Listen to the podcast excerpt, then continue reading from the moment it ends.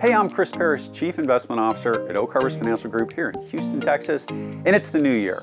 First off, the team at Oak Harvest appreciates your support, and we appreciate you tuning in to our YouTube retirement planning videos, as well as our weekly investment news or noise, and keeping you connected to your money podcasts. If you like our content, we would welcome you referring our channels to your friends and family. We released our first half 2022 outlook on December 3rd under the title Curb Your Enthusiasm Yields to a Bull Market Buy. It can be found on our website at oakharvestfg.com or in video format on our YouTube channel. Check it out. Over the last three years of doing investment podcasts with our team at Oak Harvest, we've taken on several viewer requested topics. One that keeps coming up time and time again is our thought on the national debt. Well, today's topic is my thoughts on just that. So I'm titling this week's podcast, The National Debt Bomb 29.5 trillion with a T and growing. It has a shorter fuse each year. So, first, a quick lesson on deficits and debt. America runs a budget deficit every year. It spends more money than it generates in revenue. When spending exceeds revenue, the U.S. Treasury Department issues and sells Treasury bonds, Treasury bills, and notes to fund this shortfall. There are five main sources of federal tax revenue. They are one, individual income taxes at about 53%, two, payroll taxes at about 32%. That's also known as Social Security, Three, corporate income taxes at 7%. And then there's excise taxes and tariffs. In the short term, borrowing money and deficit spending and its resultant debt can boost economic growth, especially if the country is in a recession. The federal government may step in and supplement or supplant prior private market spending that has slowed or dried up during a recession with federally funded fiscal programs. Whether that money goes to fighting wars and buying jet fighters, as it did under President Bush's for his two terms, whether it goes to healthcare spending like Obamacare, shovel ready infrastructure, and cash for clunker programs under Obama's two terms, or whether it goes to tax cuts and then COVID relief programs, as were the case under President Trump's term, doesn't really matter much. Debt is debt, and both principal and interest on it eventually must be refinanced and repaid. And the bigger the debt load a country or company has on its balance sheet relative to its revenue and profit, the less ability it has to be flexible when a new crisis hits, make a good or current outstanding on its commitments, or three, and most importantly to future prosperity, take on actual growth enhancing, high value added projects. Listeners, my first job out of Georgia Tech in 1988 in the world of finance was an analyst on a team investing in leveraged buyouts. Retrospectively, it was a great training ground to see what is happening and transpiring in Washington, D.C. over the last 30 years under both parties' control, that is, under both Democrats and Republicans. Viewers, both are equally as responsible for our current 29.5 trillion in debt. The current debt hole that our country is in was dug by both parties' previous and current political leadership. They were singularly in charge of and responsible for the overspending and undertaxing of their voter blocs as they collectively controlled politics in our country the last three decades. The current debt burden is an anchor on future growth of future America. It will be a generational gift and a heavy weight that these baby boom era politicians leave their grandchildren and children to restructure or pay down. In a private market LBO or leveraged buyout, companies purposely take on high debt burden to focus management attention on gaining efficiency, raising profitability, and focusing the company on the highest and best use of its asset, as debt has first claim on assets should things turn south and the company enter bankruptcy. However, to date, or at least for the last 30 years, this limiter or this governor of behavior that high debt loads usually installs on management teams hasn't been placed yet on our federally elected officials.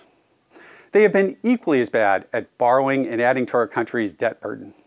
I've included a few charts and tables breaking down deficits and debt by presidents for the last 30 years. Viewers, both parties are equally as bad at balancing a budget in my eyes. The data doesn't lie.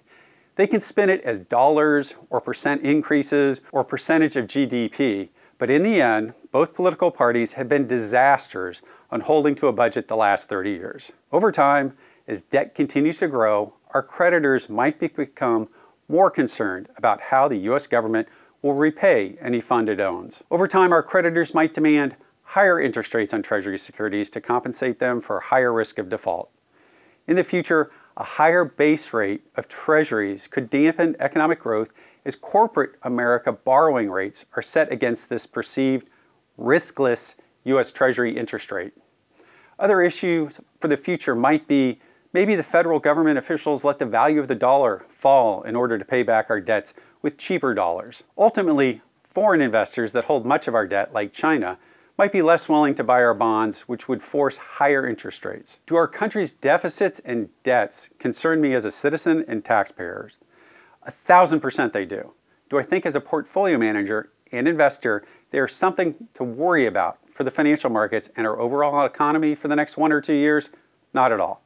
Do I have an answer on how to solve and reverse this problem that seems to grow larger and closer to a tipping point every year? Yes, I think we all know what that answer is. It's simple math. However, almost no one I speak to likes the answer as it is hard medicine and requires sacrifice.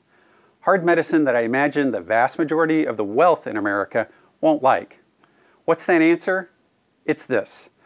One, simplify the tax code to make the rules easier to follow and harder to avoid. Sorry, liberals, those aren't tax loopholes you speak of. They are laws and rules, and the private markets are smarter than our public servants writing the tax code.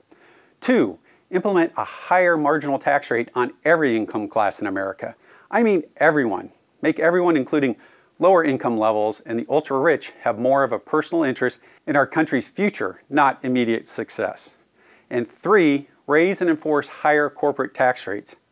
Sounds easy, but I imagine few politicians will dare run on this platform as the big money behind today's political campaigns would be terrified of such a platform. If we do not do these things in the near future, I imagine what will happen down the road is that in, say, five or 10 years, possibly sooner, some new millennial or Gen Z political leadership will see that the easiest and most equitable and least economically hurtful way to most people to pay down the debt in America is to tax the wealth as it passes generationally from those who benefited the most from our massive debt balloon to those who are being burdened by it in the future.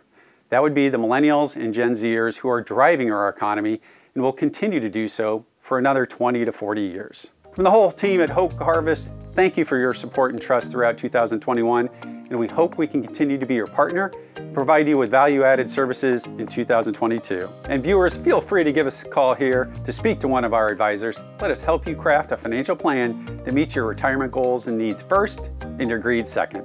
Give us a call here at 877 896 0040. We are here to help you on your financial journey into and through your retirement years. I'm Chris Parrish, and from the team at Oak Harvest, have a great new year.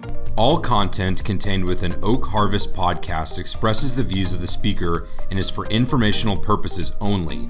It is based on information believed to be reliable when created, but any cited data, indicators, statistics, or other sources are not guaranteed. The views and opinions expressed herein may change without notice. Strategies and ideas discussed may not be right for you, and nothing in this podcast should be considered as personalized investment, tax or legal advice, or an offer or solicitation to buy or sell securities. Indexes such as the S&P 500 are not available for direct investment and your investment results may differ when compared to an index.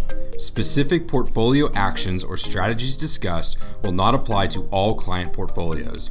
Investing involves the risk of loss and past performance is not indicative of future results.